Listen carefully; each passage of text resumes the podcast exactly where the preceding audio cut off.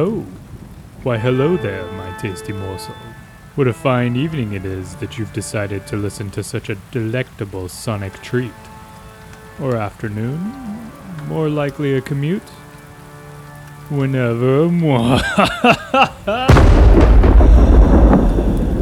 oh, I won't dawdle.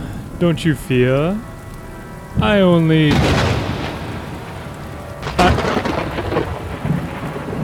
Jesus, it's relentless out there. I only wish to welcome you to another Halloween themed episode of Riding the Taurus. Or shall it henceforth be known as Riding the Torment? Throughout this audio excursion, you may feel a tiny prick in your ears, but do not alarm. This is only a minor sting that will bring you closer, yes, closer to your favorite hosts. How does it work? That need not concern you. Just remain focused on my voice while I place a tiny five star review in your name on our network. oh, what's this? You already reviewed the network?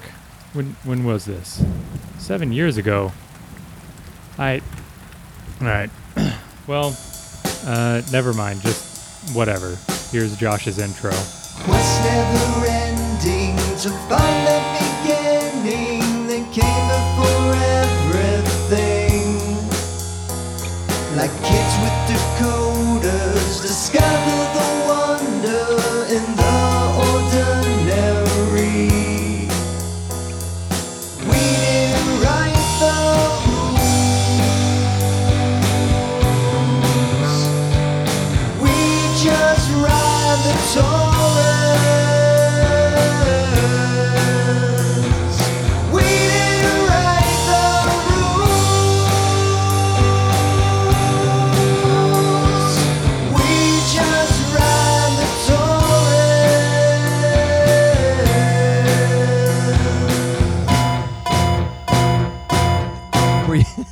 Were you uh, punching in the thunder and lightning sounds, or were you just trying to weave your words in between? Them? no, I. Uh, that was all in post. okay, a Little cool. behind the scenes. Yeah. Yeah. Edited the whole thing. Would you believe I, I got it all in on one take? Wow. That's Uh, I only had like minor timing to change for the those two lightning strikes, but um, yeah. impressive. You're, you're the Thank J. you. Are you're basically the Jay Z of science podcasts on Halloween. There we go. what are you going as this year? Oh, you know, like everyone, probably just Dahmer. Oh, okay. Because I'm sure that's enjoyable. Yeah, you know, you probably been wa- you probably watched the Dahmer Netflix series. You love Dahmer. No, my my mom, believe it or not, um, with as many tales as I've spun, webs I've spun, tales I've spun. Mhm. Um, that sounds like I'm making it up. dun dun dun. Tailspin. You remember Tailspin? Or were you alive? Is that the Chip and Dale show? no, that's Chippendale's Rescue Rangers. Tailspin was the Oh. one with Baloo and Kit Cloud Kicker and and uh, Louie, you know, from Jungle Book, but it was like their world in the modern times, and he was like a cargo plane pilot. Rings a bell. I think it actually started maybe like three or four, four years before you were born, but you know. Was that like on the WB? Uh yeah, no, um, at the time it was with all the other Disney ones. So it was like uh DuckTales, Darkwing Duck, Tailspin, and Chippendale's Rescue Rangers. And then they also I had earlier in that they had so- gummy bears. Do you remember gummy bears? Gummy bears. Da, da, da, da. We are the gummy bears. You don't remember that I Don't one? remember Okay. gummy bears. um, but much like the gummy bears, uh, my mom was obsessed with uh, serial killers. So this is before true crime was like a genre that people would Yeah, she kind of get into. yeah, I guess. Um, but yeah, she like she taught a in at my high school. She taught the uh what was it called? Criminal justice criminal justice class. Um and you know, she had been a lawyer and a judge and everything, so qualified enough to teach it, but would give people like a an assignment every year where they had to research a like some like cri- big criminal in Okay. the past and which seems now very out you know at the Yeah, time like, I'm in high school and it's like okay Ed Gein to? that was the name though of my uh, rock band band with me, my stepdad, and stepbrother, and then my sister would sometimes jump in, but she claimed that we didn't let her uh, play. Maybe Everyone's got a different memory of the childhood. we were tr- trying to, you know, advance beyond, and the drums were quite difficult on that game. Yeah, You know, yeah. uh, we got stuck on "Run for the Hills" by uh, whoever that is, whatever metal band that is. Uh, uh, you thinking of Kate Bush? No, Running up that Run hill, to the Hills. running up that hill. Iron Maiden. She just wrote that song this year. Came out this summer. The Iron Maiden song. yeah. So, uh, what are you gonna go as? Uh, so this year we're well. First off, this weekend, um, I'm going to uh, learn how to install artwork the proper way. There's an artist I know that um, she does like installs, and I'm wanting to learn that as a skill to you know try and pick up a few odd jobs and stuff like that. And uh, you know, I know how to put artwork up, but what is the you know going to like a museum? What is not a museum, but like a, a school's museum or gallery or whatever? Mm. What are the kind of things you need to know? Um, but you know, Halloween's on a Monday, so this year we're we've never had kids come around because we've always lived in apartments, and this is the first time we're living in like kind of a residential area. They can like walk up Uh, to your door. They could, but I don't think we've spoken to one of the neighbors that's lived at this place for a few years, and they were saying many kids don't really come up here. Um, and she did say that like there's a Baptist church down the street that's uh does I guess a trunk or treat. Sorry, they do a Halloween. No, I'm sorry, it can't be Festivus. Halloween. Harvest, harvest, yeah, fall festival harvest. That's yeah. fall harvest festival um and so they have stuff and she said a bunch of kids go there but and we're you thinking have you have they have a haunted house like in the gym of the church, but it's not a haunted house. It's where you go to see like what would happen if you committed a bunch of sins. No, like i may actually yeah want to go through I, i've I've done this many times at First Baptist Church when I was a kid, but it was always like you'd go in and then there was like the the kid who's like pushing drugs on another kid and you see that kid and then you go into the next room and then that kid's dead in a hospital bed.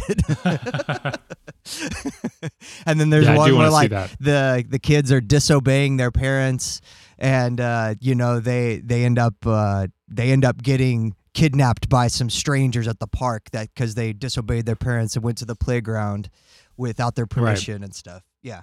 yeah i do need to see if that's what they got going on um and so our thinking is we're gonna so we've got like one of those things that we can like an outlet that's portable you know Mm-hmm. like a battery pack, but we can actually plug an outlet into it. Gotcha. And uh, so we're gonna like set up just our Halloween lights kind of on the sidewalk area, like the grass, and see if kids walk by and hand out candy. And if they don't, then uh, we were thinking of just like bagging up the candy and just kind of walking around and seeing houses. Then if we see kids, like just give them Yeah. whatever. We also, I came up with an idea because I was, uh, as a young kid, quite shy during Halloween, and um, you know, going up to a house was kind of a big deal for me. you know, maybe being told that I was going to be kidnapped at every second of yeah, my life yeah. was uh, Same here. Like intruding on another person's yard was a no no at any other time of the year. Like I couldn't even walk on their grass type of thing. yeah, yeah.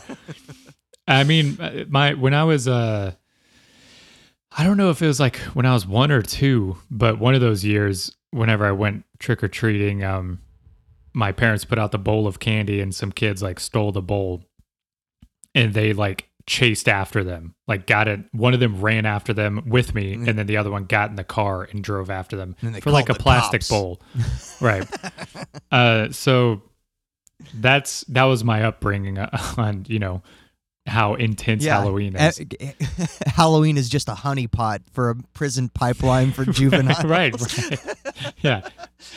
Uh, so this year I decided, uh, well, I mean, this is our first year doing it, but uh, I got like a few full size candy bars and boxes and stuff. And then if I see, you know, kind of a shy kid, just being like, oh, this is the cool kid, you know, candy, just Mhm. giving them a, a full size Hershey bar or whatever. No, you give those to the like teenage kids who don't even like wear a costume. They might put like one little like sticker on their cheek or you know just something to say, "Yeah, I'm in costume, I'm wearing a hoodie." You give those kids the full size candy bars. Do those kids exist anymore? I don't know. They're probably uh, you know too busy trying to survive. But maybe that's the way they survive off of full size candy bars. Well, I'm wondering if they. I mean, it seems like this uh, generation is much more aware socially of like stuff. Like the at least when I was going through school and like as a teenager in high school and stuff, the internet was coming around, Mm-hmm. and it seemed like people were there was like we heard that you know your age people would go and do that like you know the when i was a uh, freshman the upperclassmen who took their you know physics class trip to uh, six flags Yeah, yeah. they like jumped off the yosemite sam ride Yeah. and you know got in trouble and got kicked out and all this kind of stuff and Too busy making out with girls in that Yosemite Sam- Samurai to jump out of the boat. right. So that was kind of the image of the older kids, but I'm wondering like cuz I don't think too many people my age did that. Like the I don't know that feels like such a 90s like thing. the to- reason the reason why I was going out like at that age to trick or treat was more because I was taking my younger brother. Um cuz it was Oh, very okay. much like uh very much like ET. Uh you know, if you're the oldest kid, your parents are all into Halloween and they take you around the neighborhood and hold your hand and say, "Wear your coat over your Luke Skywalker costume" and you know all that stuff. But after you've had like 3 kids, the parents are like, "Over there we'll just man our house." you, Right. oldest son, take the younger siblings out. This is now your task. So, you know, then you feel like, well, I'm not an adult, but I also don't really want to dress up. But then it's going to be kind of weird if I'm just like this 16 year old kid, 17 year old kid, like standing off in the corner with my arms folded. So you kind of have to, you feel like you have to do maybe a little something, like you put a mask on or some face paint or a, a, a, uh, a sign on your shirt that says something ironic or something like that, uh, just to feel part of it. it it's just a weird time because you know you want the candy at that age still, but you're also above the candy and the dressing up Right. part of it. But now you're obligated to make sure that your your brother and sister don't get razor bladed or kidnapped or fentanyled or whatever. right. Yeah, so I guess my sister was just 4 years younger than me, four and a half. So she was close enough in age that I was not like needing to be the adult taking her out. She Mhm. would go out with us some, but that was like when I was in middle school and I'd probably dress up as like, you know, a skateboarder or whatever just so I could skateboard to houses. Um but I probably only took her like down our street and then I went off with friends. my my um my senior year of high school uh halloween i took my little brother out trick-or-treating but it was when i was i had first started like talking to nikki. And uh i knew that she lived in valley ranch because i'd been to her house one time for like a uh a after party for a play we had done in our junior year of high school. And so like but it's you know before gps or anything. So I just knew generally where her house was in Valley Ranch. What's what page on Mapsco was she? yeah, I didn't know. I I couldn't remember because I I couldn't. I'd only been there one time, so I was like, well, these the Valley Ranch, you know, they'll all have the awesome candy anyway. So my little brother definitely loved that most. So I took him and his little friend, and we went driving around and. I was just driving the car and then let them run out and go to the door. But every time I was like, "Is this the street? Damn it, it's not the street." okay, so I drive down. Is this the street? Dang it! And I and I never found it that that uh, that Halloween night. I never found her house. Did you recognize the house when you whenever you went back? Oh, Like, yeah, yeah. One of those things that you had just forgotten how it looked. Yeah, you know, it's it's the thing that like every single house in Valley Ranch next to where the Cowboys complex used to be over there, like Mhm. are all the same. It's like all the same kind of red Acme brick mixed with some Austin stone house, and like every sh- every street is named after a former cowboy. So if you're like you're like, oh yeah, Of I'll remember that one's a former cowboy's named street. Well, they're all named after former cowboys, so it's tough to to know the one that was the one that was right. Um, and then most of the streets are all like it's not a grid. That was the other hard part. It's not a grid over there. It's like kind of a, an amoeba kidney bean shape. So of the whole subdivision, so all the streets like curve and then end in like a cul-de-sac. And the next one like is parallel to it, but it curves and ends in its own cul-de-sac. And so I knew she lived on a cul-de-sac, but there were about 40 of them. I couldn't figure out which was the right one. Man, that's tough. Well, But hey, it all worked out. yeah. Well, jury's still out. I know. Uh, We'll see. We'll see if you kids make it. Yeah, if we'll, you know, 20 years might be it. We might, 20 years of marriage might be the last year. Yeah, Miho and I were looking at the numbers too, because we were like, you know, what is the average time of like marriage? You know, Uh-huh. especially growing up in Texas, like people, you know, my parents being prime examples. Um, and then we saw it was, I think, like seven years or something, or people start to, you know, like they separated seven years or whatever. and we're seven like, year itch. Like blew Marilyn past Monroe, that. Mel- Marilyn Yeah. Monroe taught us all about. I You- guess. it was a movie she made. I Oh, know you probably didn't take like classical Hollywood history in college like I did. You were No. at Baylor trying to be a doctor. I knew I was coming to LA, so I, I was gonna be inundated. Oh yeah, I heard Mino the other day too, talking about how he was staying in downtown LA, and uh, saying that it was. He's like, you know, I just can't believe how far it is from everything in Los Angeles. like the the Hollywood, you know, Boulevard and everything, and I'm like, you know, that's like you know, I don't know Dallas geography well enough, especially now. But I would imagine that that's like staying in like Deep Ellum or around there, where it's like you have all of the places you can go out to, and then saying it's just so far from Texas Live. Like, how am I going to find right. any entertainment around here? Oh yeah, L.A. and Dallas are both incredibly spread out for for terrible highway car reasons. but would you want to go to Texas Live? I don't know, or maybe the double AC, like one of those places that has just the chain. Or uh, it might be better like the famous places that people come to Texas, they stay downtown and then they're like, "Oh yeah, and I want to go see uh, the ranch where they filmed the TV show Dallas." And then they find that out that shit's like way up fucking north north of Plano somewhere and then they got to like take a hour drive one way to go see it. When they thought Yeah, because they guess. I saw the know. TV show, they thought, "Oh yeah, their ranch was right next to downtown Dallas." the skyline was just right there behind all the cows and oil derricks. Uh, yeah, I've never seen Dallas. Um, lived it, you know. I'm sorry. You didn't live it. Uh, you lived it. Uh, I can ride a horse on you though. Don't don't think I can't. That's good. That's good. You should get a horse.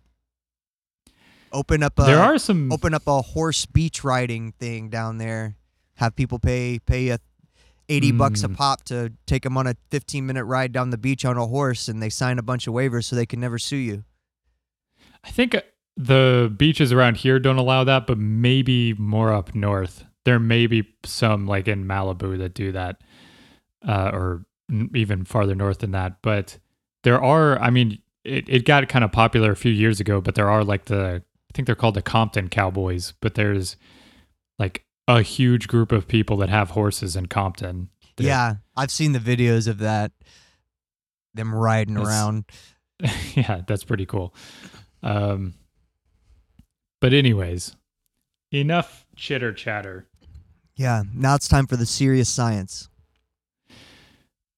Uh, so I was thinking of this one that I was going to be looking up cadavers mostly, and then just slightly get into zombie. But then you mentioned that it was way more fascinating, uh, history wise than. I, I, you know, just what did you say? Like just a movie trope that turned into Yeah, my my thing going into it was I thought, okay, zombies is probably like some sort of uh people were reading a bunch of plague diaries from the Black Death about people who were like thrown into piles with a bunch of other plague victims and they weren't actually dead but they were being buried alive in these big group graves because we talked about that a little bit on our old plague episode. Um so I thought in my mind, my intuition was like, oh, that's probably where the origin is from. And then it turned into some pop culture thing in America at some point, And, you know, connect the dots, bing bang, we're all done. Uh, has nothing to do with. Nothing to do with any of that. it's uh, it's just another great chapter in the story of the legacy of colonization. Yeah, it, which you know, I I don't pretend to know a whole lot about uh, the Caribbean or Haiti specifically, but uh, uh, I was kind of surprised to learn, you know, being growing up where we did, and then being so close to Louisiana and especially New Orleans and everything, that being like a hot spot to go to. Oh yeah, and if you ever live in Houston, it's basically just New Orleans West. Yeah, uh, especially now, um, you know, after Katrina and Mhm. everything. It's it's. I'm I'm surprised that I didn't know that it came kind of. I mean, I guess sort of directly from like voodoo culture. Yeah, and more. Uh, and there's this uh, Doctor Emily Zarka, I think is her la- how you say her last name. Uh, Cersei. she she, she uh, went. Uh, she's from the University of or ASU, Arizona State, but her whole PhD is in like monster tropes throughout literature, and her specialty is in zombies. And she did a big thesis on this where she had done the research on the Haitian origins of the zombie. And so even before there's what we now consider voodoo, like New Orleans voodoo, um, as a religion, there's a pr- there's a precursor religion, Vodun, which is or Vodun, it's pronounced two different ways, but that originates from West Africa and then um, gets its underpinnings from the slaves being all stationed on the uh, plantations and then just in the holding centers in Haiti before they some of them were just taken to the um colonies and sold off, but others were kept in Haiti to work on the different cane farms and things like that.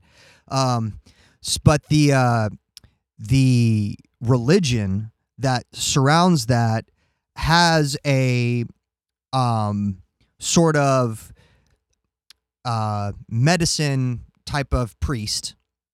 And this is a thing where we're going to run into it uh, quite a bit on this episode, but like in modern pop- popular culture and in American popular culture, uh, anytime we've ever had to interact with like voodoo or witch doctors or African priest or anything like that, it's always a negative, sinister, dark magic kind of connotation. It's never in the context of what those actual religions are about, which is a lot of just like most other religions, they're like centered on like healing and community and how to bring about love and the betterment of betterment of our fellow man. You know, um, it's it's funny because like you know, Eastern religions and stuff and Eastern practices for healing has a very, at least now, um, very in the in vogue sort of moment where people Oh, yeah. are like, yeah, that's like, you know,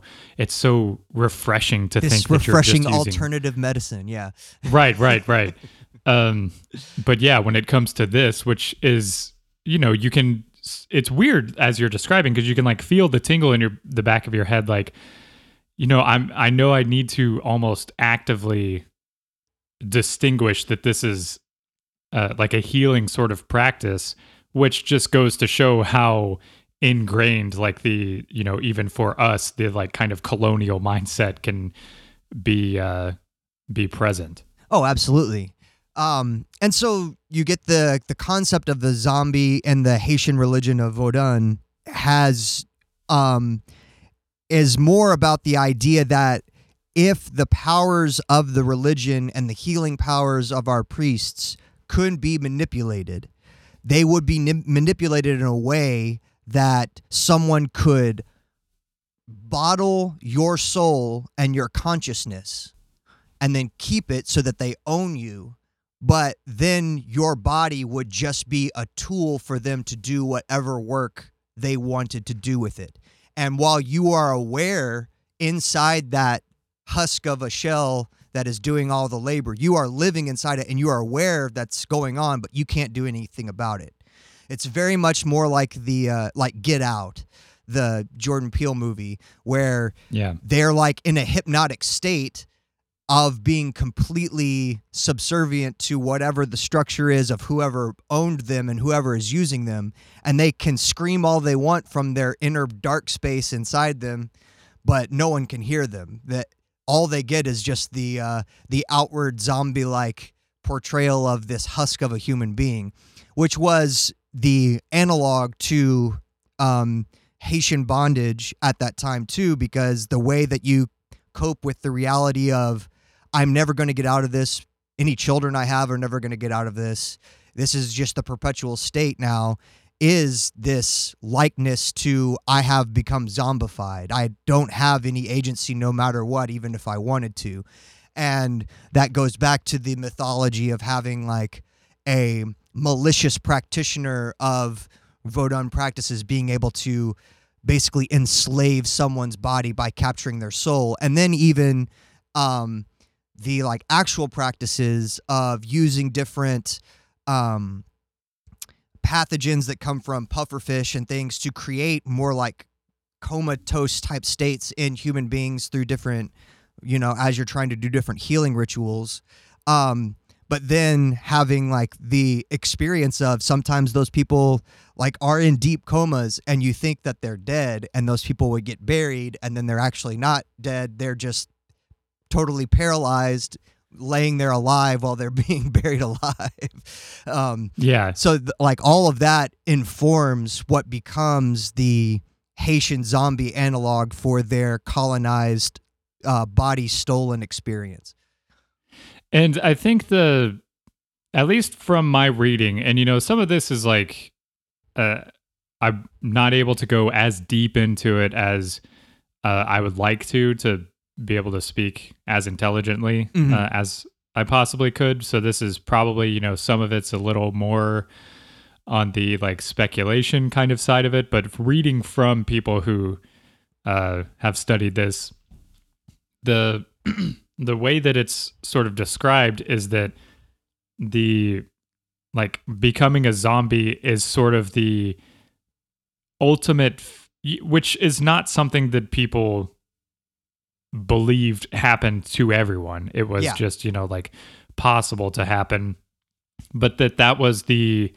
the worst fate you could have because uh in sort of possibly this like voodoo religion or the the the what it turned into voodoo which sort of mixed with some of the uh colonizers christianity and everything in haiti. Um the concept of like death is a release from slavery. And mm-hmm. you can then you know feel like your spirit then can go and rejoin ancestors. Um it mentioned that like that's a way that you could return to Africa uh, in a way, in a sense, at least your spirit could. And becoming a zombie meant that you couldn't do that. You were perpetually stuck as essentially a slave. That you are the property forever, no matter what. You don't you don't get the off ramp. Right. And the the at least in sort of that sort of uh thinking was that if you died of like natural causes, uh then your spirit would be able to immediately go and rejoin ancestors.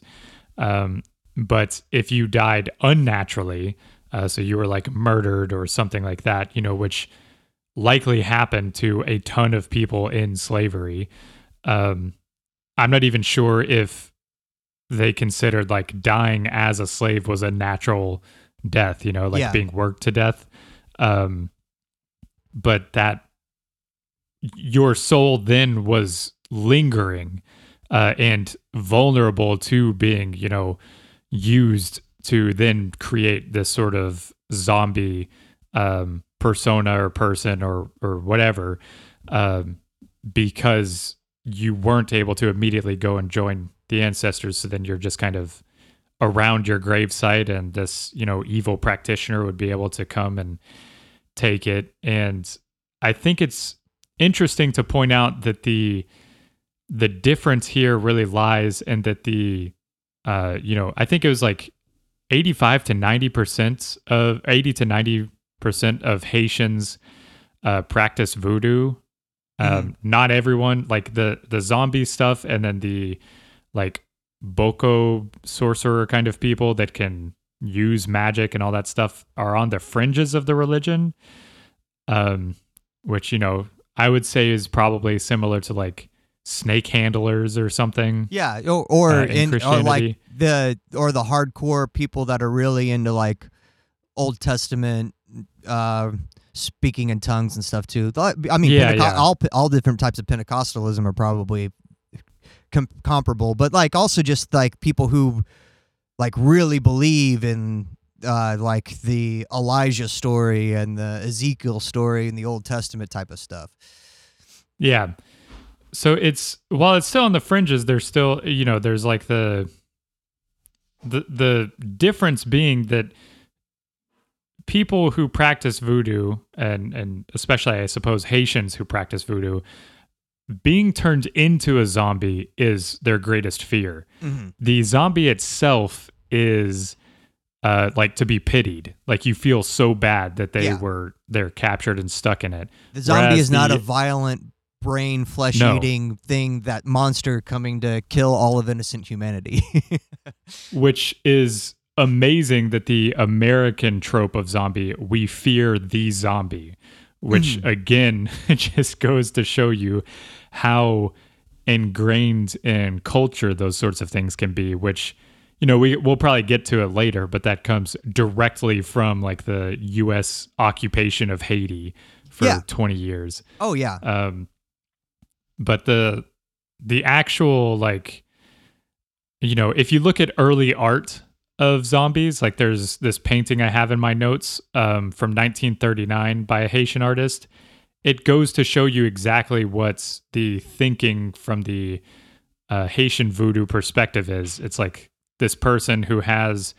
I don't know if you would call it a whip, but he has like a stick with a string on it, and he's got rope tied around three like dead bodies that he's obviously driving to go work and Mhm. do something. Like that is that is the image of zombie, and it makes sense why it's a culture that was so early on shaped by violence and slavery is afraid of being turned into a perpetual slave. Yeah. The um and this is sort of the interesting part where it becomes part of the popular culture of America and not so much rooted in the religious practice or the Haitian interpretation. You get a lot of Americans going over there during the American um, invasion and occupation of Haiti, guys who are just, you know, in the military or who are journalists who are covering covering the occupation and they come some of them come back and they use the things that they observed that they thought they couldn't wrap their head around coming from their background seeing like the worshiping practices and some of the communal practices of the different Haitians, um, they used that stuff as uh, foundational elements in a bunch of fiction writing and poetry writing and things that they did at the turn of the century. Um, and so that's sort of the introduction into the American consciousness of the the existence of this quote unquote monster. Um, and some of it is like an introspective look on like the plight of humanity type of writing and others are like this is why we this is why we are sent by god to go just take all the haitians out out because they're subhuman pagan you know weird creatures just like all the uh, native americans we encountered when we first came over here just heathens that had to be controlled Did you look into like the occupation at all? Because I've got some. oh go for it i did i only only Historical. only skimmed Uh, so we know um, w- we've spoken about it, and we uh, definitely spoke about it on like the debt book Mhm. episode. But that's We talked a little bit about like the Haitian uprising ago? on um, pedagogy of the oppressed too. Yeah. And essentially, just to give like a recap, and you know, new listeners all the time, uh, eight eight eight seven. Um, so the Haitian Revolution in 1804, uh, well, it started in like the 1700s. I forget the year. Um, but the essentially Haiti was, you know, a French colony that had tons of slavery. They had uh, sugarcane fields, and it was extremely brutal. Which I don't think it's great to compare. You know how slaves were treated among places. It was all terrible. Oh yeah, and then Um, you have and you have the crazy the the dynamic of all of those islands there and and that close proximity to each other and all of them are held by different imperial states. Right. So you have Britain and France and America and Spain all there on top of each other and they all have like slightly different rules about slavery and they have slightly different rules about when people got like liberated and stuff so you have lots of stories of plights of huge groups of slaves like thinking this is our chance. We're going to try to swim the 10 miles to that next island because I hear they got it Yeah. a little bit better over there than we got it over here. Yeah, man, it's it's it sounds horrible. Um, it was horrible, and the so the Haitian Revolution in 1804, it was uh, you know led by slaves. They were able to uh, essentially fight off all of the people who were in charge. There, you know, there's uh, more slaves than there are people who own slaves. Um, you reach a critical mass. exactly uh you know current times comparison but you know there's a lot of them and very few at the top and Yeah. you know uh when you come together you can change things and they were able to end the french colonialism uh they they established their own country and their reward for doing that is uh france along with the backing of every other western nation in the world said that's fine. You can be independent as long as you pay us, you know, in today's money, this billions worth of money Mhm. uh, to get your freedom. Uh, which essentially just threw the whole country into debt of Yeah. France. It was an amount that no matter how much they could possibly make each year, if they were just, I don't know what GDP stands for, but whatever the maximum GDP is, um, the, whatever that is, they're making that, and they would never be able to overcome this debt. So you're saying you're saying that the government of France didn't feel like bailing out Haiti? no, oh. uh, they did not. and uh, every other country is backing it, especially you know the U.S. because uh, Hey, what we, we're going to we needed Lafayette, man. All right. we needed Lafayette, but then think about it. The from the U.S.'s perspective, especially in 1804, they're definitely not thinking like, well, uh, if we support this place that had a slave rebellion that turned into a revolution that turned into freedom for them and the end of slavery, the Yeah. first country in the Western Hemisphere to end slavery is Haiti. We Um, don't want this to happen to us in half a century. Yeah, they they saw it as a threat to imperialism. Um, and so it was, you know, Haiti was obviously um, going to struggle for the next few hundred years, and they had many attempts of different governments, like all throughout Europe and the U.S. and Canada, going in and trying to Installing a bunch of nincompoops. yes, nincompoops is the perfect descriptor. Um, going in and doing coups and everything. So the U.S. Uh, the U.S. government's interest in Haiti had existed for decades prior to the occupation. Here's a few little hints. Um, in 1868, Andrew Johnson suggested the annexation of the island of Hispaniola, which is the island of the Dominican Republic and Haiti, um, to secure a U.S. defense and economic stake in the West Indies because around this time, We were still the- stoked on Columbus. still stoked on Columbus, and all of those Western countries are you're competing with each other, and you know Germany's a big uh, competition starting to be, and all this kind of stuff. So you want to essentially own a country, Yeah. uh, down there Because the best so that- natural resource at the time is African bodies. yes, not Um, not oil, not gas, not electricity, not wind, solar. No, no, it's just African no, bodies. humans. Um, and then uh, let's see, in 1910, this is skipping over a ton, but in 1910, Taft granted Haiti a large loan in hopes that Haiti could pay it off so that it would not be as influenced by other countries. Um, that loan was not going to be able to help pay off at all No. the debt that it owed, which again, the debt is uh, in quotations Right. because It's like, look, kids. Why should they owe You know that? how we'll teach you to be responsible. What if I gave you two hundred thousand dollars to go to college, and I told you you didn't have to pay it back for the first ten years, but then after that, the interest is going to be insane, and you're never going to be able to make the minimum interest payment. But yeah, paying that back will teach you responsibility, and then you'll eventually be smart enough and mature enough to be your own country. Yeah, it's it was very much a they don't think it's it's one of those things that it's just like uh it exists to this day of being like this country doesn't even know how to run itself. Right. Meanwhile, you know, it's just being sniped at by why. the CIA. yeah. um so in 1824 uh this is going back a little bit, but the uh Oh no, wait. Yeah, that was just talking about the debt. Sorry. Reading my bolds, and it's great when I put my notes in there from different articles, and they're not Yeah, in chronological keep it order. chronological. this is why we don't do history that often here. it's very complicated. um, but then in uh, so uh, there in the time before the occupation, in the three years, uh, I believe that existed. So from 1912 to 1915, I think they had seven different leaders of the country. Um, sounds like the UK.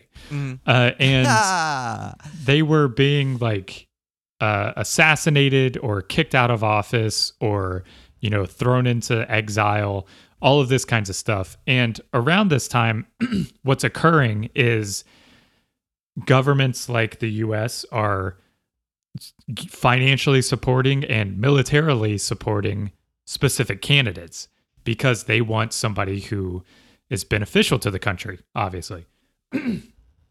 And so in man this is going to be difficult. Um the essentially what happened is uh there was somebody who was uh anti-us and they were the uh i think president president? Yeah presidents that they have there.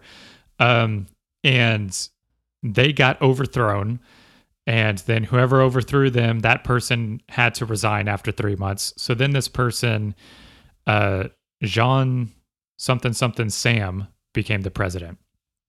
And he was like pro us he was trying to work out deals with the us um, it's complicated around this time because they're like pro us but they want to be like we'll help you as long as you recognize our complete sovereignty which you know has been going on for more than 100 years but Yeah. people don't recognize. And because of his pro us stance um, there was this person dr Rosalvo Bobo, which is was an influential political leader and medical doctor who opposed the uh, Sam's dealings with the U.S. and he was well respected in the anti-U.S. movement and mobilized his allies in the countryside in Port-au-Prince Prince to overthrow the president, and they assassinated him. Um, because of this assassination, uh, the obviously there's a little bit more turmoil. So in uh, President Wilson then sent in the Marines and just said, "We're taking over this country." Um, in where's the the I was looking at this U.S. like description of the thing. Uh, it was from the history.state.gov Oh, cool. to talk about it Objective. and very objective. And they mentioned that uh, President Wilson sent the U.S. Marines to Haiti to prevent anarchy. Yeah, Um, that's you know that's the main problem with Haitians is just they can't figure their shit out. It's obvious. Like, Right. We gotta send some white people down there to take care of this. Yeah, it's uh, it. Luckily, it said in actuality the act protected U.S. assets in the area. Uh, yeah, no, oh, duh. really? um, but they they were like afraid of the Germans coming in and and invading the country and then installing a pro-German yeah, government. yeah. so- We're we're we're in World War One now too, so we got to protect all of our French brethren's you know livelihood, and we're still we're still hung up on our on our alliances. Right. Uh, and so that then essentially led to the U.S. occupation. I mean, that obviously led to the U.S. occupation of Haiti for the next uh, 19 years. Um, they, during that time in the 1915 elections, the Wilson administration attempted to strong arm the legislature to adopt a new constitution in 1917. Um, thankfully, the uh, the legislature rejected the new constitution and began drafting a new anti-American constitution. Um, so then the U.S. forced the president to say, "No more legislature. Yeah, your, your Congress is done." Well, we don't they- like the way you vote. You just don't know how to do it right. So then uh, they didn't meet again until 1929, which was the result of a series of strikes, hint, hint, and uprisings uh, that led to the U.S. eventually withdrawing troops and then slowly in 1934 with FDR giving the good neighbor policy. Um, but during that time is when you get all of the American viewpoints of Haiti. Uh, and oh, and I wanted to to point out, you know, this history. Um, as much as I want to make a, a joke and say it doesn't happen, it, it is like literally currently happening to Haiti. Yeah, um, they had their president assassinated Yeah. last year. Yeah. and by which seems quite obviously linked to at least Western countries. And there's a very pro Western, pro US president in charge who is asking the US to send in the military to Mhm. help quell anarchy. Um, so, you know, this is something that is currently ongoing. and uh, it's it's it's the country. it's obviously a long-term strategy that if you can keep a if you can keep any democracy even if it has the support that the beginnings of the at the Haitian uprising and overthrow of France does where everybody's on the same page we're we're our own independent nation and we're going to you know do what's best for Haitians if you can intervene in that enough times to cause it to continually reset then everything downline in that country that relies on any type of bureaucratic intervention will never work. Um, it's why now they, as they've gone through the series of earthquakes over the last two decades, like most of the structures on the island are completely destroyed to rubble. Um, partially because the there was never an, a, an ability to an establish in a government for a long enough period of time so you could institute means and standards of like structural practices of building buildings and homes and streets and roads and infrastructure to protect you from natural disasters and all of that type of stuff. Never happens because anytime you get one step forward in Haiti a Western intervention of colonialism drags it back another 20 years to start over again. And so that's why now, even now, Haiti is not much different than it was 200 years ago because everyone in America and other Western nations has intentionally made sure that it could never develop. Yeah, it's. I would love to, uh, I don't know, take a seminar or something that has a side by side between which you know obviously timelines are different, but uh, Haiti and like Cuba. Like, was was Cuba able to at least establish its own government after its revolution because of the USSR? Possibly Justin knows a better Mm-hmm. deep dive on that, but I don't know. Like, it's uh, obviously I I feel like it has to be some sort of factor, but Oh yeah, and it's I mean like that Jamaica has a similar story with England. They just, uh, you know, played nice with the royalty longer, and so they has more of a touristy, uh, happy-go-lucky type of place veneer on it. But in the internal Right. workings of the country, they're very revolting against the imperialism and colonialism, and that's held them back as a developed nation as well. Yeah. Um. So it's it's certainly like interesting. I totally forgot. I, I had like something. Um. But anyways, it's it's crazy that it's that occurs uh just so openly. I suppose. Oh, it's well. That's the thing. Like you're saying that if you keep it where it has to keep resetting itself multiple times, then eventually it will essentially have to comply because there's no other way for it to survive.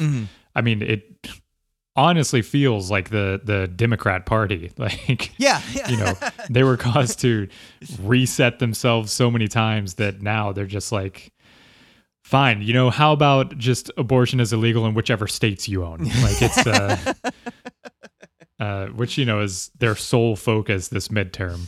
But Yeah. Yeah, it's uh you know, so we get the this is the origin of zombies. Um you can't and you even in the modern interpretation of zombies, it's tough to you cannot separate even the modern pop culture version of zombies from the slavery and racism and colonial origins of it. Cuz even the the concept of a um of a human or creature that has become void of its consciousness or void of its quote unquote free will and only operates on impulse is a way of uh being able to be okay with fighting and doing violence to that thing like Right. it's not it's much harder to convince an audience en masse that we're all against this monster if the monster has some kind of like agency and some kind of uh, consciousness that you can be sympathetic with or have an empathetic moment with that. But if you completely make that creature devoid of all of those characteristics, then it's really easy for us to just go around and like sticking spikes in their heads and being like, "Yeah, hell yeah, we got another one," you know, type of uh, type of attitude towards it. yeah, if you remove the humanity, then which like it's a it's amazing going through this and just seeing how how strongly tied zombies are to like the you know essences of like slavery or t- thinking that a another person is subhuman Mhm. because it it just shows you how uh you know it's through pop culture and you know you can don't feel bad i guess watching zombie movies now because it's but i think it's good to know the history of it um that it can feel that kind of i don't know. You can feel how quickly people could then be like well if i think this isn't a human then i have no problem treating it however. Right, and you we there is this progression now. So if we can jump to George Romero 1968 stuff, Mhm. um, or before that, like the first zombie movie in America is The White Zombie, like that's the title of it, and it is kind of this idea that oh, what if all that stuff that we heard happens to black people happened to a white person? Yeah, it's such a that's the big scary theme of that movie. Yeah, there's like a voodoo practitioner and uh that has like he has zombies that are black zombies on Haiti and he uses them to I think do like a sugar mill or something to Mhm. make himself money. Uh, but they're not like the sympathetic characters. It is the the white uh, female lead that is the sympathetic character because she's going to be hypnotized to be in love with this guy. Um, it's such a interesting, and I think that. But I I watched like the first five minutes of the movie, and it was kind of interesting that again it goes to show you what the original meaning of zombie was. Is they're like the two white characters are being driven in a horse-drawn carriage, and they're going all nuts through the area as these uh, white zombies are chasing after them slowly, and they get to their place and then they ask the driver like why'd you drive so crazy? Like you could have killed us. And he's like no we could have had worse we could have been caught like you know and then turned into zombies so it's again goes to show you like being being forced to be caught and then put to oh yeah i think he mentions like you could be turned into a zombie and then forced to work for the rest of for your the rest of your life. Yeah. Yeah. So it's, you know, it just shows you that original meaning of it in White Zombie 1932, a pre code film, which I learned what that phrase means. Yeah. What does it mean?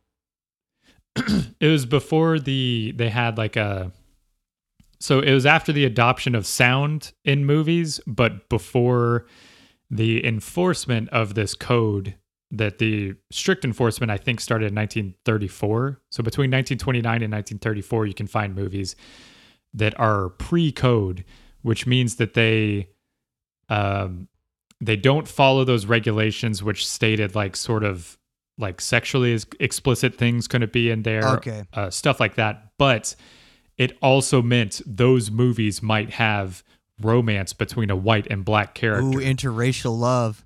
right and then The or biggest, you know between the biggest taboo that you people. can think of. right homosexual relationships i think could also be seen in those movies and then in 1934 they said no we must have morality in our films we're tired. We're tired Uh, of raising all these demons. right um i didn't so the what's his name I Uh, can do the. no. I can do all the Romero stuff. Yeah i was about to call him uh, rob zombie but that's not Yeah, his- no, no, that's that's the guy from White Zombie, the band. Which I don't know if maybe they're now thinking, are they? Did they name themselves ironically after the initial White Zombie movie from 1931, or is it like they got it from somewhere else? Who knows? Well, I, maybe someone can figure that out for us. Um, so uh, Romero's jort's question yeah, Romero's zombies are. Uh, the first movie, uh, Light of the, Night of the Living Dead, is 1968, and his inspiration, like he doesn't even call them zombies in like this first canon of his movies. That I think he ends up doing, I don't know, 15 of them. Some of them are remakes, maybe it's 20 of them, something like that. whoa Um, but initially, he doesn't even call them zombies; they're living dead because he was inspired by um, the vampires from the book I Am Legend when he had read that, and so he was like, Oh. "Oh, so there can be these things that are like animated and they can work together and stuff like that." So that was sort of his inspiration, and he's even mentioned that he didn't even like have a connection to the Haitian origins for his character. But when people saw the movie, they started in reviews and in cultural references of it t- saying that though instead of saying these were living dead monsters they just called them zombies because that was what was understood to identify that type of creature. And then he just went with it after that. He was like oh okay we'll just call them zombies since that's what everyone is calling them when they saw my movie. So that's kind of a weird uh you know culture comes at you fast and you might not know what the origins of the things are that you are are inputting into your art or whatever but it all it, it all works out i guess in the end I wonder, was he like trying to create a new monster? yeah yeah it was like his thought process of like what would be you know but he was also and he was very coy about like his early on about his like social commentary that he would use in these movies, oft, often saying like, "Oh yeah, I never like I wasn't given some big social message." Um, but later on, he does in his life, he did talk about like, yeah, yeah, there's like under meanings going on in all of these movies. Um, but maybe at the time, he thought in the 60s and 70s during civil rights and things, he couldn't just say that stuff out in the open. Um, but like in the original movie, the protagonist, um, so yeah, a bunch of living dead monsters come to life. Townspeople are like, oh no. Um, townspeople get eaten and killed as they're trying to investigate it. Eventually, a ragtag group of survivors all ends up in one barn on a farm, and they all are trying to figure out how to defend themselves against the zombies as they've locked themselves up inside of this barn. The main protagonist of that group is a black actor. And George Romero would say that, oh, he was just cast because he did the best audition. But in the movie, um, after the zombies have been laid to waste, when there's a group of law enforcement and deputized other townspeople that come to from the outside to see quote unquote if they could save people on the farm when they arrive the first thing they do is they see the black guy standing in the in the hayloft above the barn they see him up there and they shoot him. Oh, really? yeah because they thought it. oh i thought he was a zombie. And like that people immediately were like hey are you trying to say something mr romero here? And he's like no no it's just the it's the way the story goes.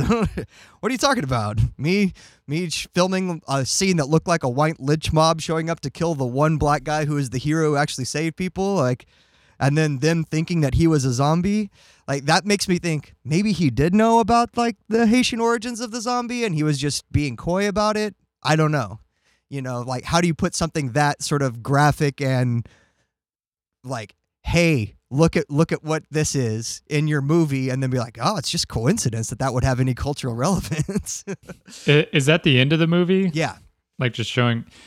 Um, have you seen the alternate ending to Get Out? Uh yes yes it's very similar So that's yeah yeah. where she basically be, like, the- it's the real cops that show up and she's like yeah he's a black man tried to kill me and then they blow him away yeah Yeah. Um yeah, that's got to be like directly referencing it.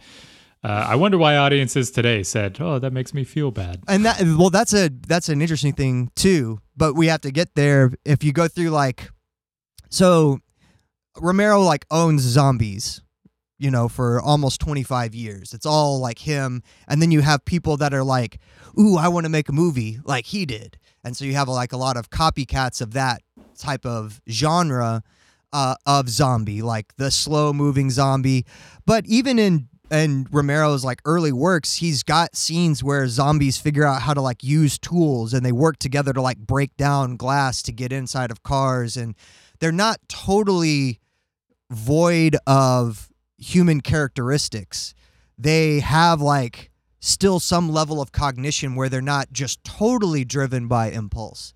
So he is leaving like room there to like make you think is there is in the back of my mind am i okay maybe just wholeheartedly killing something that might have a little bit of sentience or, or consciousness in there and um so then uh you know zombie movies go through the 80s we get then we get all the other kind of gory horror flicks and things like that but where zombies come into like our lifetime is with video games. And this is where I wanted to talk to you a lot about stuff cuz like Resident Evil is like the video game that really brought zombies into my consciousness. Like 1996 or 95 whenever the arcade version of Resident Evil and then there were a couple other like House of the Living Dead um a couple other arcade style video games where you had like the gun and you, you were like Yeah. shooting at zombies and things like that. But Resident Evil was the first one where it was like, okay, zombies aren't dead creatures. They are actually the product of governments funding militarized scientists who have evil in their hearts and they create these monsters that are going to you know try to either take over the world or it was a military project that we were trying to create super soldiers and then it got out of hand and now that's released on the world and we're trying to cover it up type thing. It's this first new version of now we're looking at it as almost like science and technology are going to be the disaster of everything. They're going to create these this apocalypse that's going to destroy humanity. That's the new zombie trope. And that happens to us in the 90s that's that's like how i always understood zombies. Yeah, I, I would play them, but um, I know I played like Resident Evil on the first PlayStation, but God, is that a difficult game? Like the camera angle just Oh, yeah. makes it. I know it's because it's a horror game. It's revolutionary. that's- that that was like a whole revolutionary thing, having like a third person camera, but then you still had to be like it the game wasn't big enough to have like this fully loading thing, so you could only load the room that you were in at the time. And that room would only have like maybe two camera angles. So if you'd like walk to one side, the camera angle would change, and you walk to the other side, the camera angle would change. Uh, and, but and your controls would change too. Yeah, yeah. Like you would have to be. You couldn't just push to the right to go to the right of the hallway because the way the camera angle was, you had to like then move it up yeah, yeah, closer yeah. to like just the up direction. Like, God, that one was so difficult. But we had on, uh, we had like one of those zombie games on like the Wii, and that was probably my first. That and then uh, in college, like the Call of Duty zombies, Yeah, yeah, uh, yeah, yeah. like mini game or whatever you would call that. Um, and I didn't, you know, when I was younger, I didn't really watch horror movies. Uh, so zombie movies were kind of, I think maybe, I'm sure I saw one, but honestly, like Shaun of the Dead might have been the first one Yeah. that, that I really watched. Um, and Shaun of the Dead are great zombies too because they are like yeah, the Romero zombies. They're not uh and and it it does the same thing where you can because they're stupid and slow and bumbling, then you can make like uh parody funny type of kill moments and like almost cartoon Tom and Jerry like scenes with with the zombies. It's not you don't have to turn it into a whole survival horror. You can actually kind of be like, isn't this funny that we're so scared of these things that are almost like basically, you know, fumbling around barely functioning creatures. Um and and it's more about like that one I like because it's way more about the human reaction and then the group of humans that get locked inside the pub together and like how they turn on each other and you know which ones are spineless and which ones are actually like you know your real friends who are going to ride or die with you type of thing. It's, Right. It's a it's a much more focus on that than uh than oh my god how are we going to ever figure out how to survive this horrific situation. Yeah. Have you ever seen Warm Bodies? Uh no, which one's that one? It's uh when did it come out? I think it maybe came out I don't know. The the main actor in it was it was in 2013. Uh Nick Hoult was an actor I used to really like cuz he Oh, Dave Franco's in this. Um oh yeah, I remember. Uh Nick Holtz is the main actor from the British version of Skins. Okay. Um, I don't know if you know that TV show. Um, great first two seasons. Um, seasons three and four pretty good too, and uh, five and six not good. Didn't watch it. Season seven had a few returning characters, pretty good. uh, anyways, um, that one's like a he had like you can hear his thoughts, so he's it's kind of like a zombie, like sort of original. They still eat people, but like he can think what he's doing. Okay, and Stuff okay. like that. Okay, I think I know the one Um, you're talking about now. It's kind of like a rom com version. Yeah, yeah, yeah, yeah, yeah. I know the one you're talking about now. uh, and then 28 Days Later, I think, is probably my favorite one, which you wouldn't really call that. I don't know if you call that zombie because I guess it comes off of the Resident Evil that the science made it. Yeah, it's like, Like they're the trying to make a super soldier with a bunch of apes, and it mixes with ape genetics or ape DNA, uh, and that becomes a virus that can infect human beings and cause them to rage out. Um, Yeah. like so we have the whole 90s um, version of zombies which is mostly portrayed through video games um, and a lot of it is like science is bad like the scientists if you leave them un unsupervised they're going to just create something that destroys the planet and kills all human beings um and I can understand that because there is that whole thing that's going on in the early and mid 90s where like we're starting to really have to confront climate change for the first time with real like scientific data and evidence. And people are like, Mhm. fuck that. You scientist, bunch of doomsayers. You know, like there is like this whole anti science movement in the 90s that is just not at all comfortable with the fact that we can actually get like real numbers for things now.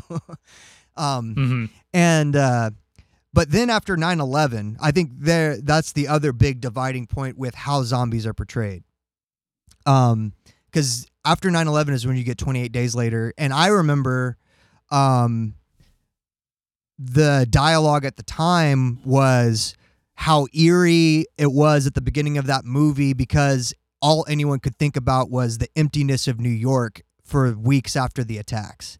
And when they were showing the scene of empty London, like that was like almost a PTSD moment for people, you know, coming off of 9 11.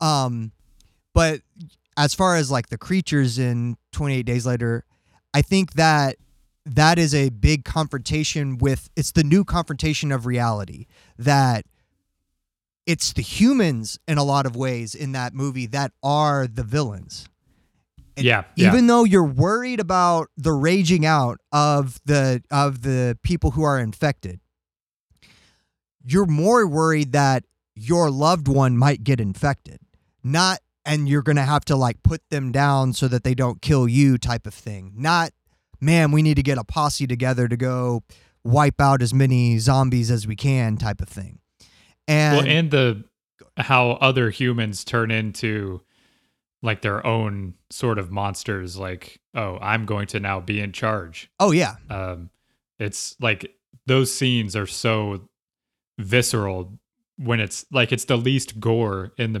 movie, but it just makes you feel like the worst about it. Well, and the and the idea that if you think like in an apocalyptic scenario that uh, you're going to find refuge with the military of of the the surviving military of the now gone society. Probably not. they're they're not going to be the guys that you want to go and run to for refuge, um, because of all of the just now they're completely unbridled. And if the ones that are survived are the ones who just now have the weapons and the power, then you're going to get people that do really questionable and non-ethical things to each other, to other human beings. I was wondering. So you mentioned like that uh, George Romero had social commentary in his about um, civil rights. I was led to believe, and by led to believe, I mean uh, one of my parents told me, and you know, learning that not everything they said was uh, the God's honest truth. Um, that zombies were a metaphor for communism. was that? And they said that during the movie, um, I guess Dawn of the Dead, the one where they're at the mall, which to me looks more like consumerism. Is kind Yeah, of yeah. the- Like the the communism one is Invasion of the Body Snatchers, and that's aliens. Most of the alien movies are the ones that are about communism. Uh, we got to keep our American ideals, and the the aliens that are coming in, whether it's War of the Worlds or uh, or Invasion of the Body Snatchers, or uh, even stuff like uh, the first, I think was the the Mist, the fir- the original Mist or Fog Hmm. movie, or the the Blob. Like even those are like uh, veiled red scare movies. Yeah. okay, then yeah, that's So that's 'Cause- that might be where they're getting it from. I don't know if zombies as a trope is directly meaning uh, communists, uh, but I have. I mean, I've I've heard much more about that with regards to alien invasion movies and those types of movies. Not never really zombie movies. Okay, yeah. It seemed very out of place when I was looking back over it. Um but that's good to know. Uh I did I did want to go over real quick. Uh, I know we're reaching the end, but the the science of zombies a little bit like the eating of brains. Yeah. Um, so uh, George Romero never showed zombies eating brains, um, and it wasn't until I guess 1985, Return of the Living Dead, did they like consume brains. hmm And uh, Dan O'Bannon, writer and director of Return of the Living Dead, said that zombies feast on brains uh, because it makes them feel better by easing their pain. And uh, Jack Flacco, I don't know who he is. I think maybe in the article, paragraph before this in the article, it mentioned who that was, but um, he said that uh, that uh, brains provide zombies with the necessary endorphins to dull their pain, the pain of rigor mortis brought on by decomposition, and that pinged my little uh, biology flag, Yeah. and I said, uh, "What?" um, They're getting those enzymes. right. So, uh, don't know much about the endorphins, um, but you know, leaving that part aside, I think rigor mortis is one of those things that obviously there's like a metal band named that, and Mhm. it, it sounds really dark and evil and all this kinds of stuff. Um, but it's just like it's just Latin. Uh, it's just like the the stiffness of death. Just Um, stiff dead. Two words mashed together in Latin to make one word. it's like a short-lived symptom of death. So in your muscle, and this is why I think it's interesting to tie it all together. Uh, in your skeletal fibers, which we always mention, I don't think we've ever like really broken down what's going on, but just quickly, you got two different protein molecules that are in like a muscle filaments. There's other stuff going on, but just the main ones that do the action are myosin and actin. And whenever you go to lift a weight or scratch your head or whatever it is that's going to contract a muscle, the nerve impulse from your brain goes to that muscle, and the nerve impulse triggers something that happens in those fibers. In those fibers, they do a good job of pushing uh, calcium ions out, so they have a a gradient that's very stark. They have a ton of calcium ions on the outside of the cells and very few on the inside. That electrical signal causes the calcium channels to open, which then allows calcium to just flow in. And calcium is what sticks myosin and actin together.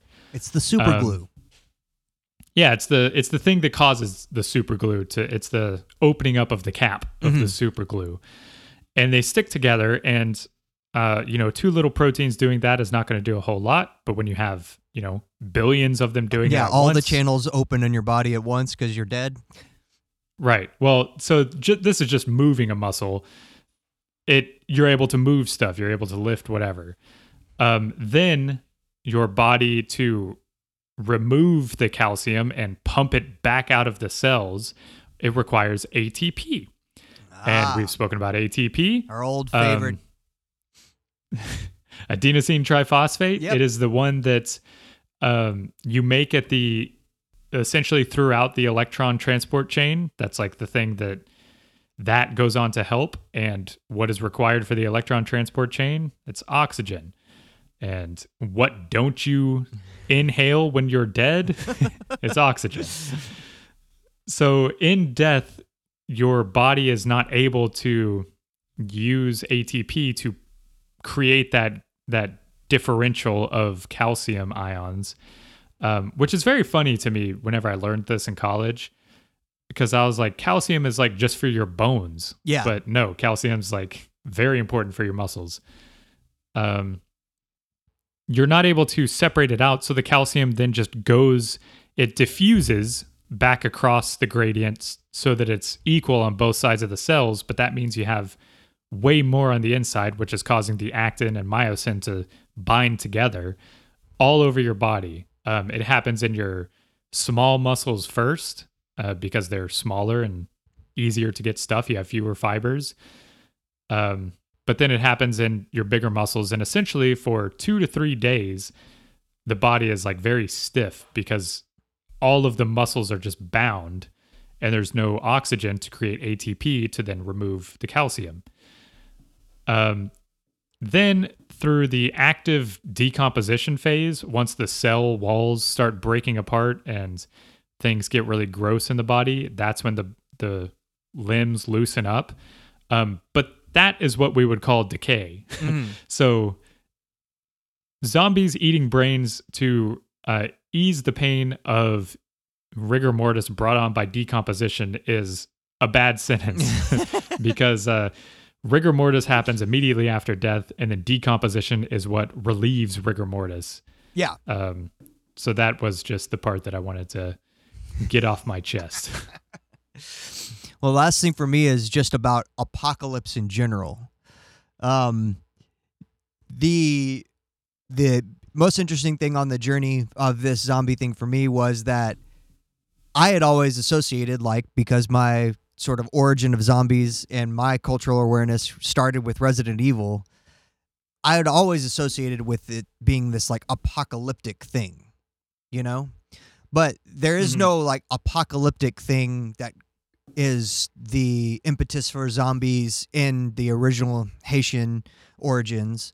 Um, and even in like the um, Romero versions and stuff, it's not like uh, the world is ending type of events that are happening. That only that happens later as we get closer to the year 2000 with the video games and then after 9/11 pretty much all versions of zombies whether it's through movies or TV shows or anything is centered around it being completely global global collapse apocalyptic type of events. And there's a few ways that you can view the reason why the culture shift towards this has happened. One, you know, we're in late stages of capitalism now, especially the last 20 years. And uh, a lot of people are seeing not just economic crises happen multiple times during their lifetimes, but they're seeing climate disasters and they're seeing migration problems and other things. And now people have gone through, you know, bird flu, H1N1, and then we got a real one like COVID, and we got Ebola, and we got, you know, big stuff that's happening. And we know that like antibiotic resistance is growing. We know that uh, lots of fungus and other types of dormant ancient prehistoric bacteria are going to be released as the permafrost thaws. There's lots of reasons to feel like we're nearing the end of like civilization or we're at a very precipitous time in civilization where we're on a tightrope and it won't take too many things happening to just knock us off the tightrope. Um, so that's you know one cultural interpretation of why you're getting much more these uh, apocalyptic type of scenarios with your zombie trope. Um, the other is that the there is a always been a religious, especially in Christianity, tie with apocalypse and resurrection. Um, whether you're talking about the prophecies of Isaiah or um, Ezekiel or Elijah in the Old Testament, or if you're talking about the actual resurrection of Jesus Christ or Lazarus in the Bible, um, and the promise of basically Jesus' second coming and the revelation is his is like his return to earth will bring about the apocalypse and there will be people like the way that people come back from the dead at that time is there's many verses about their actual physical bodies the dust that made up those bodies recombining to make them. And it's part of the reason why lots of uh, people who are very devout religious beliefs you know they do not do organ donation.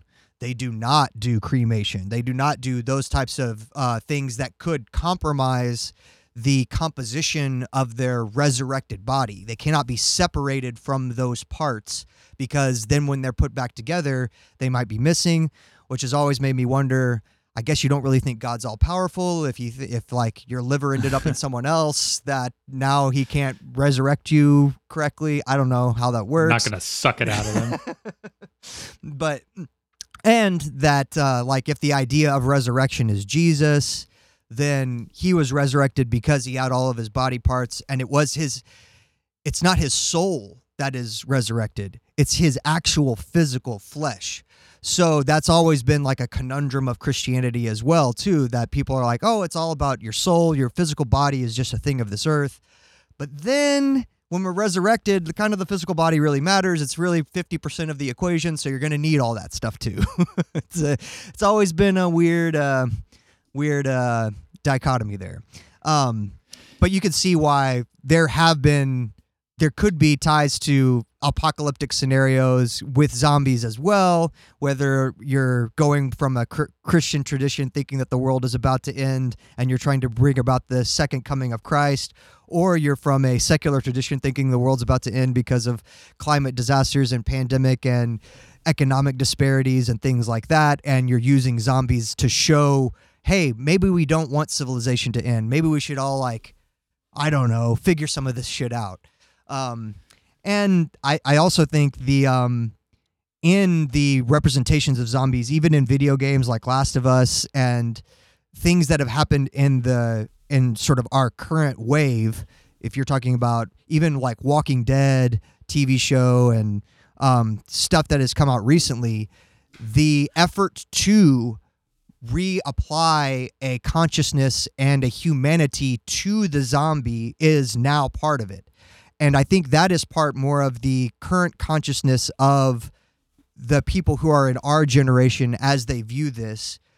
They're trying to find the empathy in the character rather than finding destroying the humanity from that character so that they feel vindicated with the with the violence and destruction of those creatures.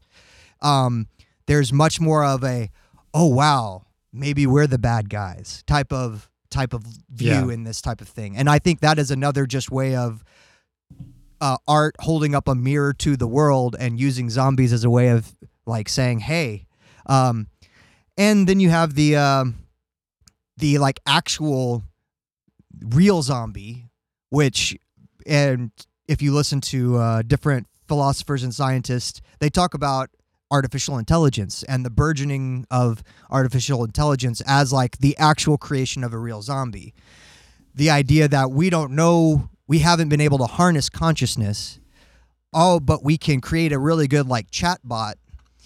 If we create the most amazing chat bot that we cannot differentiate between like a human conversation and a computer conversation, but we know or we're we have not injected consciousness into that chatbot, but it can respond as if it has consciousness. Is it a zombie, or do we have to start to think of that thing as now something that we have to treat with morals and ethics? And that's a that's a big question. Like, do you wait until the AI shows competency of like full consciousness and full f- agency to start treating it with morality and ethics? Or do you start at the very beginning when you know it's void of consciousness, treating it with morality and ethics? And then that's that's the question you have in any zombie movie. Like, do I do I have a free card to kill because I view that thing as no consciousness? Or do I have to be concerned that this is also was a human being and I might also be a human being that could turn into this and I have no idea what's going on inside of it. I don't know what its inter inner workings of its mental state is, wh- how it feels inside. All I'm seeing is this outward projection of it. So is it better to respond to it as a monster or to respond to it from a moral and ethical standpoint, hoping that if I was in the position of a zombie and I was screaming from the inside, this isn't how I want to behave. I have no control over my actions. Please don't kill me, but you couldn't hear it. Like, how would I want to be treated if I was a zombie? And I think that's sort of uh if there's any reassuring uh, warm and fuzzy thing to be had from the zombie episode, I think that new sort of cultural experience and interpretation of zombies shows that the just general trend of humanity is towards empathy, not necessarily towards uh, other otherizing everything. Yeah. Maybe we should make a zombie podcast on this network. Could call it something like F the Walking Dead. Something like that. I don't know. I'll have to see if KJ's can uh, still podcast on this network all the way from Wisconsin, if he's even allowed to. Listen, I've been to Wisconsin. They do not have internet. I don't think there. they do. I've been there too with you. I we both in Wisconsin. Neither one of us had any internet. Uh, we should have asked that guy at the gas station wearing the hat that said Wisconsin. Well, I mean that's why he he played us his demo CD because he couldn't just stream it for us. See, I was out in the car talking with Justin after when that happened. It's the first one to check out. Just got my green tea, got out of there. I was not looking at the different types of cheese curds they had available. they have a lot of them. all right, man. So that's all I got on zombies. Any last words? Um, no, I did have a last word, but I forgot. Um, one little fun Halloween fact. Uh, in Frankenstein, did you know that the doctor is actually called Frankenstein's monster? Hello, my name is Doctor Frankenstein's monster. That's Uh-huh. his. That's It's his actual little- name. Right. the, the correction that everyone always gets wrong. yeah. No, no, that was the name of the doctor. His first name was Frankenstein. Last name Monster. Try that out. All right, man. Until next week. Bye.